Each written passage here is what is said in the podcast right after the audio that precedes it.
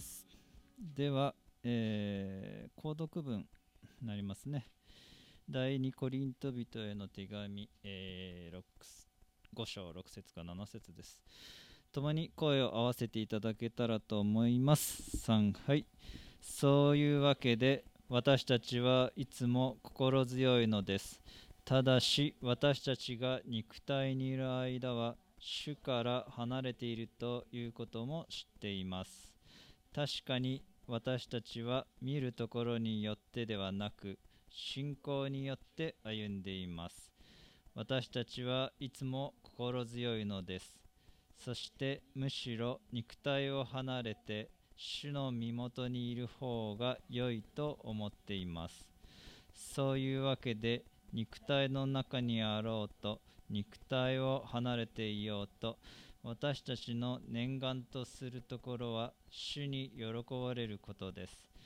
なぜなら私たちは皆キリストの裁きの座に現れて善であれ悪であれ各自その肉体にあってした行為に応じて報いを受けることになるからです。ありがとうございます。では、黙祷の地に心を沈めましょう。また、窓のそばの方は環境していただければと思います。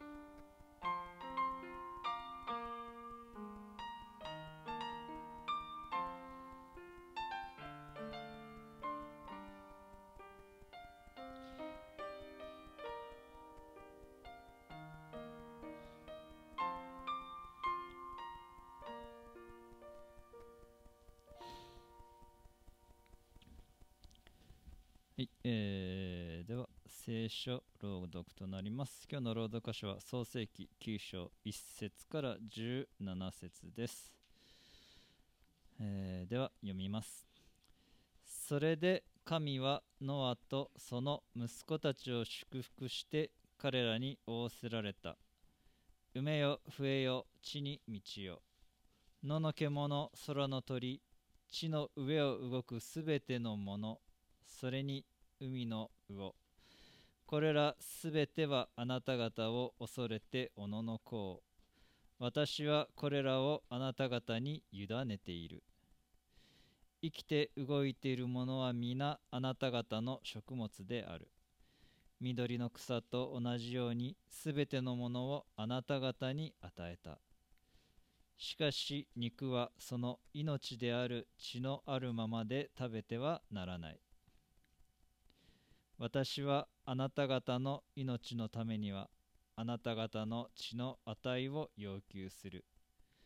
私はどんな獣にでもそれを要求する。また人にも兄弟である者にも人の命を要求する。人の血を流す者は人によって血を流される。神は人を神の形にお作りになったから。あなた方は埋めよ、増えよ、地に群がり、地に増えよ。神は彼と、神はノアと彼と一緒にいる息子たちに告げて仰せられた。さあ、私は私の契約を立てよう。あなた方と、そしてあなた方の後の子孫と。またあなた方と一緒にいるすべての生き物と。鳥、家畜、それにあなた方と一緒にいるすべての野の獣、箱舟から出てきたすべてのもの、地のすべての生き物と。私はあなた方と契約を立てる。すべて肉なるものは、もはや大洪水の水では断ち切られない。もはや大洪水が地を滅ぼすようなことはないさらに神は仰せられた。私とあなた方およびあなた方と一緒にいるすべての生き物との間に私がいよいよ永遠にわたって結ぶ契約の印はこれである。私は雲の中に私の虹を立てる。それは私と地との間の契約の印となる。私が地の上に雲を起こすとき虹が雲の中に現れる。私は私とあなた方との間およびすべての肉なる生き物との間の私の契約を思い出すから大水はすべての肉なるものを滅ぼす大洪水とは決してならない。虹が雲の中にあるとき私はそれを見て神とすべての生き物地上のすべての肉なるものとの間の永遠の契約を思い出そう。こうして神はノアに仰せられた。これが私と地上のすべての肉なるものとの間に立てた契約の印である、えー、まあ、以上ですね。17節までです。では以上の箇所から「えー、裁きの後には祝福が、え、ある」というタイトルでクリスチにメッセージしていただきます。よろしくお願いします。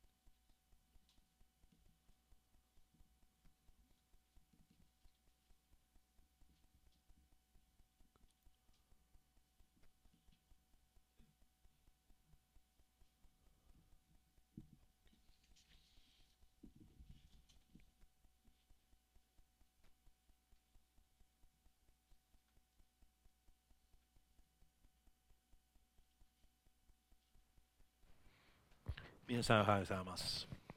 はい、あ最初にお祈りしましょう。天の父なる神様、あなたの一人子の驚くべき犠牲によって私たちをあなたの家族の一員にしてくださったことを感謝します。私たちに対するあなたの恵みを覚えてあなたを賛美します。このように共にあなたを礼拝する機会を与えられたことを感謝します。今日私たちが御言葉を学ぶ中であなたの精霊が私たちを導いてくださるよう祈ります。イエス様の皆によってお祈りします。アメン。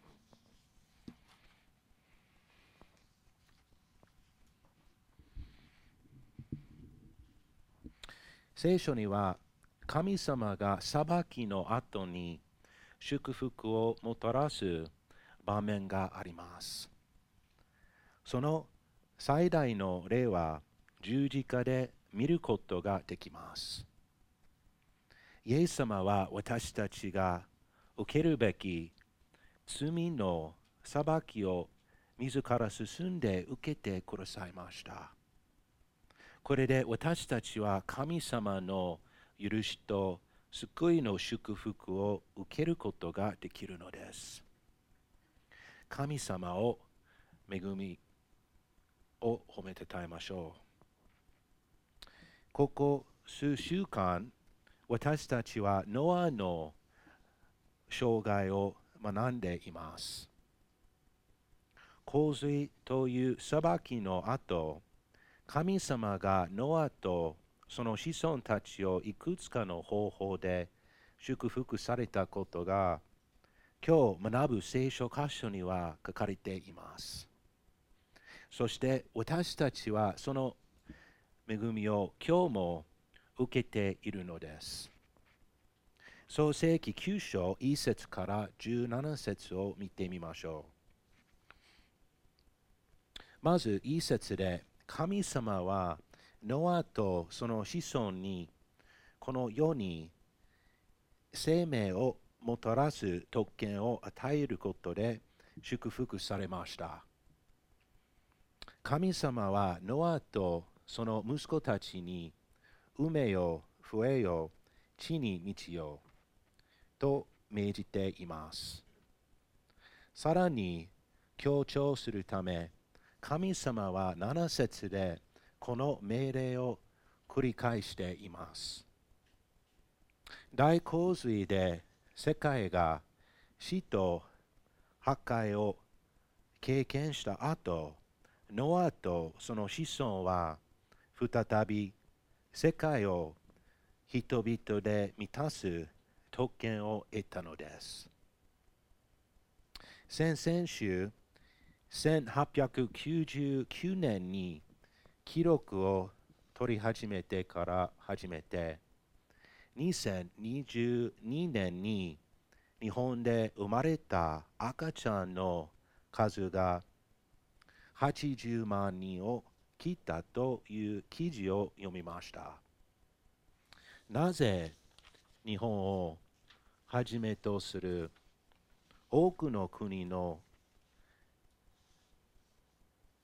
出生率がこのように低下しているのでしょうか確かにさまざまな要因が絡んでいます。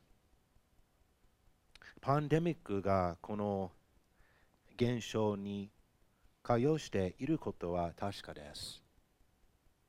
一般的に結婚する年齢が遅くなっていることも要因の一つでしょう。また少なくてもアメリカでは子供はいらないという若者が非常に増えています。しかし神様の考えでは子供は家族ではなくだけではなく社会全体の祝福です。親なら誰でも子供にイライラすることがあると思います。そんな時、子供を祝福の対象として見ることは難しいかもしれません。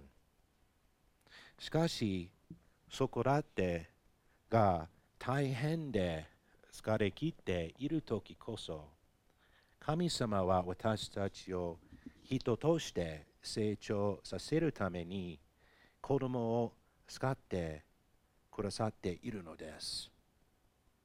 子供たちは私たちが愛と忍耐において成長するのを助けてくれるのです。彼らは私たちが神様を信頼し、神様へより頼むものへとなっていくように成長させてくださるのです。たとえ困難な困難な時でも子供たちは祝福なのです。洪水による裁きの後、ノアとその家族は再び地球を人々で満たすこという祝福を得ました。神様は現代の私たちにも同じ祝福を与えてくださいます。このことに関して日本社会のために祈ることができます。この日本社会が反映するために少子化が回復していくように祈りましょう。次に2節から3節では神様がノアとその子孫に食料を与えることで祝福していることがわかります。野の獣、空の鳥、地の上を動くすべてのもの、それに海の魚、彼らすべてはあなた方を恐れて、おのおの子私はこれらをあなた方に委ねている。生きて動いているものはみんなあなた方の食物である。緑の草と同じようにすべてのものをあなた方に与えた。これらの説から洪水の人類は菜食主義者であったと結論付けることができます。しかし今神様はノアとその家族に肉を食べることを許可しています。後に主はイスラエルの民が特定の動物、鳥、魚の肉を食べることを制限されます。しかし、それまでは、どの肉肉を食べたら良いのかという制限はなかったようです。この箇所は、人の働き住所にあるペテロが天からさまざまな動物が一枚のシーツに乗って降りてくる幻を見たという記述を思い起こさせてくれます。ペトロは、さあ、ほふって食べなさいという声を聞きました。このこの時までペトロはユダヤの立法で許された肉しか食べることができませんでした。でもその後はその食事法に関する立法は適用されなくなりました。洪水後、人類と他の生物との関係に根本的な変化が起こったようようです。他の生き物は人間に対して恐怖や恐れを抱くようになりました。洪水以前はどうだったのでしょうもし洪水前に他の生き物が人間に対して恐怖や恐れを持っていなかったとしたらエデンの園のアダムのところに簡単に近寄ってくる動物たちがいたり、あるいはノアと一緒に箱舟に乗り込むために簡単に人間のもとにやってきた動物もいたでしょう。また、洪水以前は他の生き物は植物しか食べなかったのでしょうか実際どうだったのかは分かりませんがもしそうなら大洪水の前人類は凶暴な動物に悩まされたりそれ割れることを失敗する心配する必要はなかったのでしょう。いつの日、いつの日か、キリストが再臨して地上に王国を築かれるとき、生き物たちは再び平和に暮らすようになります。その時、イザヤ書11章6節には、狼は子羊と共に宿り、豹は子ヤギと共に伏し、格子、深獅子、超えた家畜が時にいて、共にいて、小さい子供がこれを追っていくとあります。私たちもノアのように多種多様な食べ物で神様が私たちを祝福してくださっていることに感謝することができます。興味深いことに、アダムとエヴァの時と同じように、神様がノアとその子孫に与えた食べ物にはある制限がありました。アダムとエヴァには善悪の知識の木以外のエデンの園のどの木からも食べてよいと神様は言われました。ノアとその子孫に対しては4節にあるように神様は血のついた肉を食べてはいけないと命じられたのです。すべての祝福の中で、神様は私たちに服従の機会をも与えてくださるのです。私たちは神様を信頼することができるでしょうかアダムとエヴァは神様に従わず、その結果、破滅的な事態を招きました。ノアとその家族たちは従うでしょうか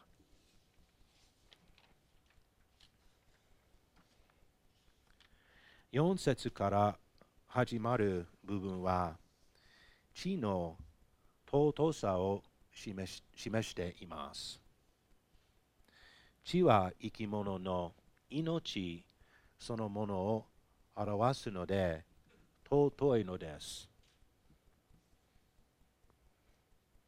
創世記4章のカインとアベルの出来事のところでは地の尊さが表されています。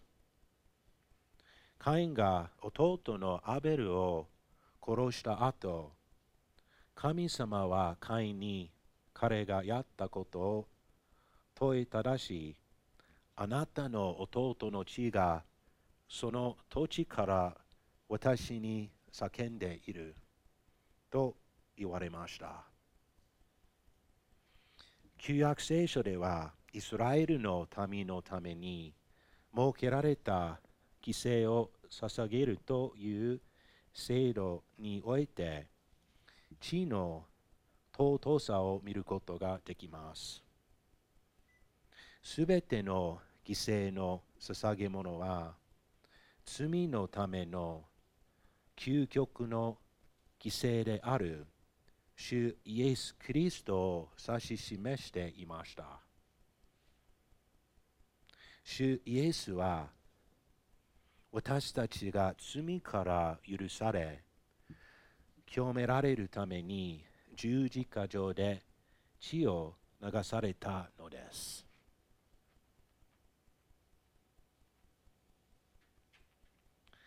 また、初代教会においても、地の尊さについて知ることができます。使徒の働き15章には、エルサレム会議と初代教会の違法人信徒のために定められた従うべきことの条件条件について書かれています。この初代教会の時代の信徒たちの義務の一つは血が残っている肉を食べることを控えることでした。ことでした最後に聖書は私たちの許しさえも犠牲の血を流すことによって与えられると教えています。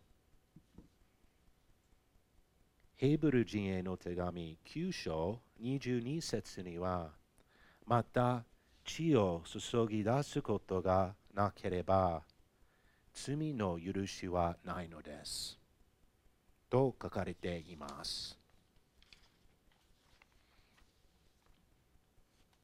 次に人の命や血が神様にとって尊いものであることを示すさらなる証拠を見ることができます。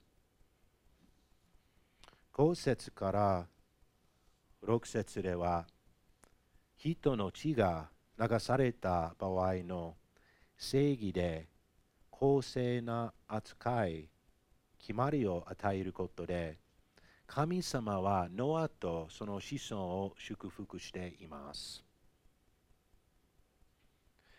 この説を読むと他の生き物と比べても人間の命が特に尊いことがわかります。それはなぜでしょうか？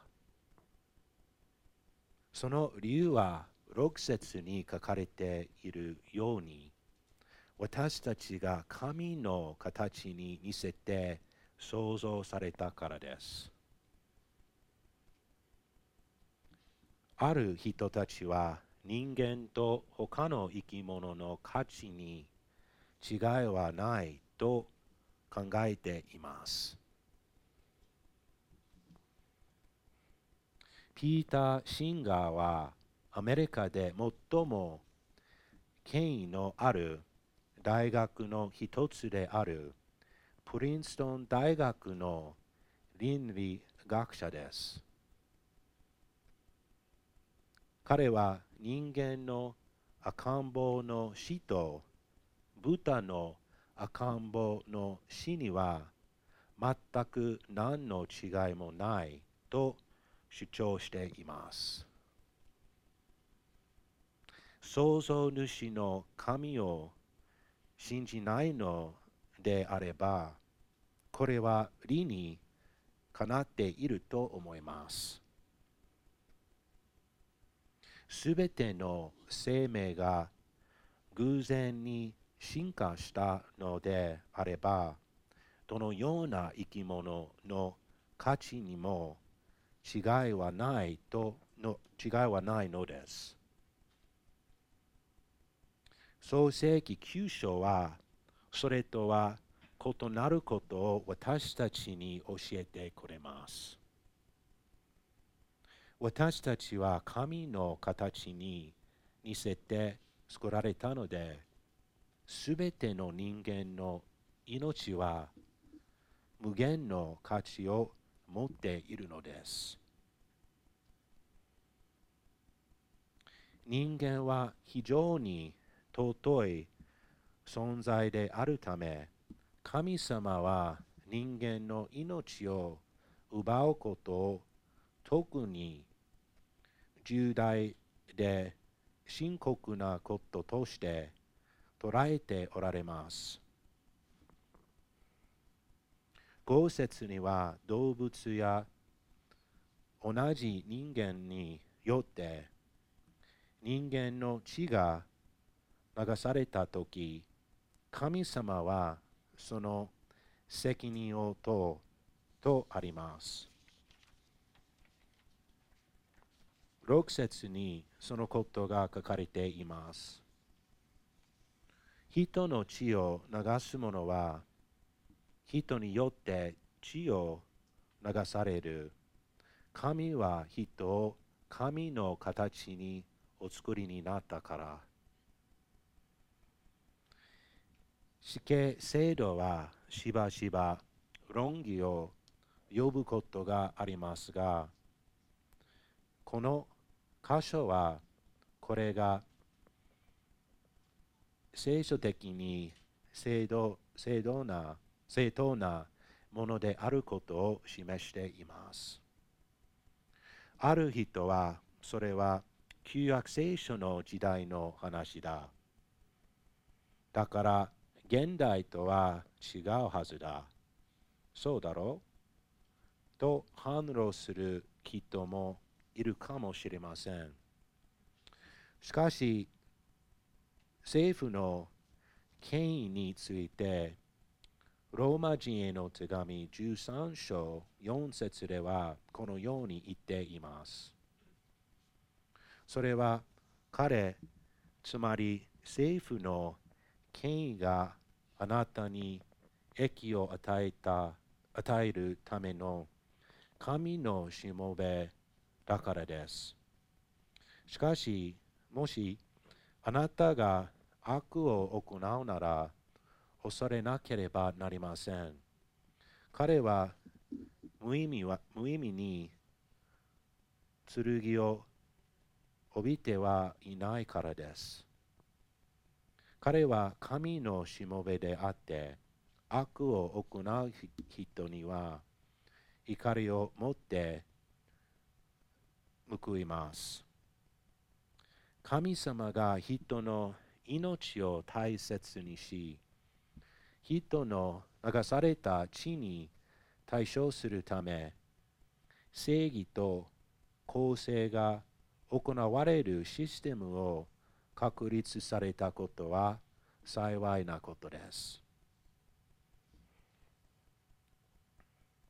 最後に8節から11節では神様がノアとその子孫たちに契約を結んで祝福していることがわかります。聖書の中で契約という言葉が出てくるのはこれが初めてです。神と人間との契約関係は聖書特に旧約聖書において重要なテーマです。契約とは何でしょうか？契約とは2つ以上の当時社間の合意や条約のことです。神様は聖書の中で人々といくつかの契約を結ばれています。これらのそれぞれの契約で神様は人々に将来することまたはしないことを約束されます。これらの約束の中には条件付きのものもあります。例えば、もし人々が従い従えば、神様はその人々を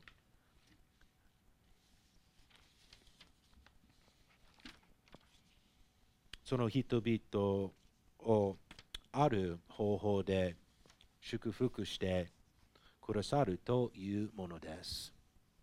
一方、創世記9章にあるノアとの契約のように無条件で結ばれる契約もあります。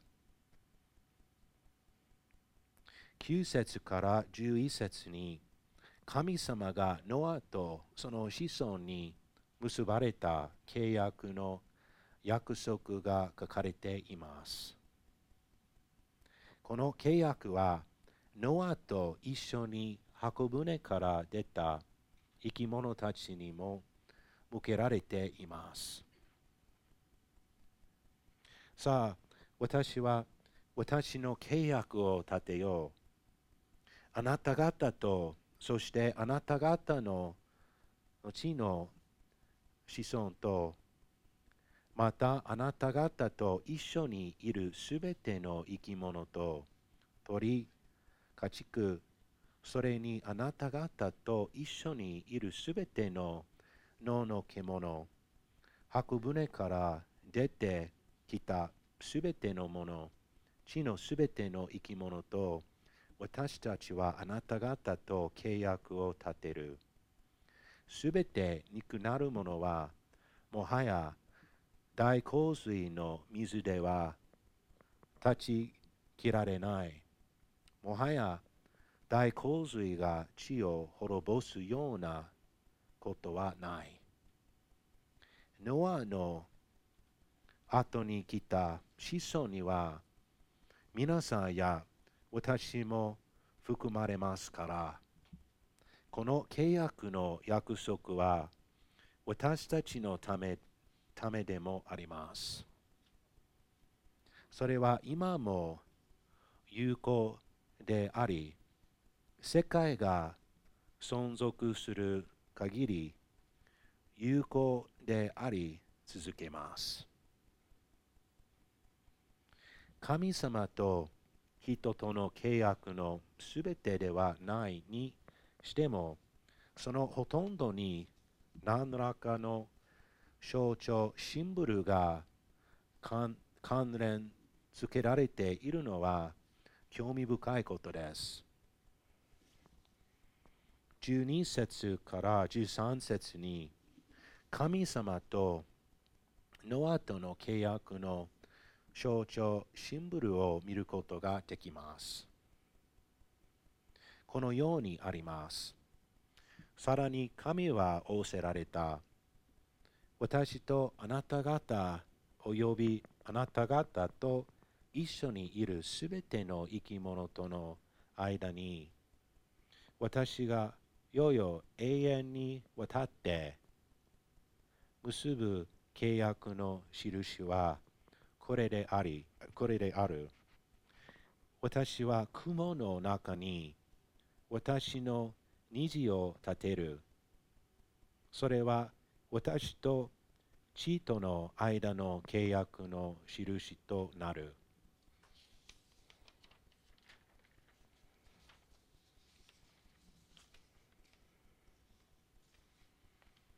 確かなことは言えませんが、これが史上初めて空に現れた虹である可能性があります。空に伸びる虹や二重の虹を見ることは自然界で最も畏敬の念を起こさせる荘厳な光景の一つです。ヘーブル語の虹という単語は武器である弓という意味と関連していることは興味深いです。この虹を見ることは、ノアとその家族にとって神の裁きの時が過ぎ去ったという強力な象徴シンボルでした。神様は武器である弓を虹という形で空にかけて人類と平和条約を結んでいるのです。あなたは何かを忘れないようにまたは思い出すためにやることはありますか？例えば、手に何かを書いたり、アラームをセットしたりするかもしれません。虹は神様と人類にとって思い出すための象徴シンボルなのです。14節から16節には私が地の上に雲を起こすとき、虹が雲の中に現れる。私は私とあなあなた方との間、およびすべて肉なる生き物との間の私の契約を思い出すから、大水はすべての肉なるものを滅ぼす大洪水とは決してならない。虹が雲の中にあるとき、私はそれを見て、神とすべての生き物、地上のすべての肉なるものとの間の永遠の契約を思い出そうとあります。今度、空に虹を見たら、それが何を象徴しているのかを思い出してください。そして神様の平和の約束に感謝しましょう。お祈りしましょう。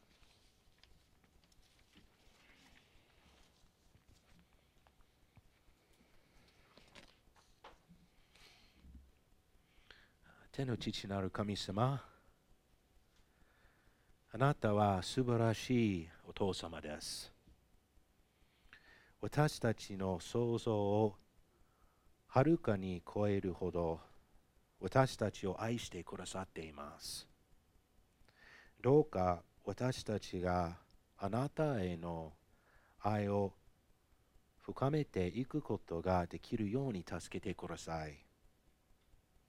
主イエスが私たちのために命を与えてくださったので、私たちがあなたとの間に平和を持つことができることを感謝します。この素晴らしい祝福を賛美します。イエス様の皆によってお祈りします。アメン。